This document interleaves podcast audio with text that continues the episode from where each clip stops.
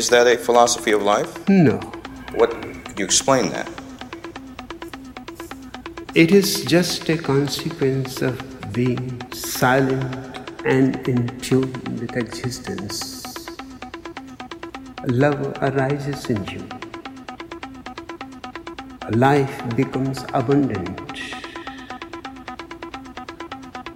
Laughter for no reason. Just because this whole existence is so hilarious.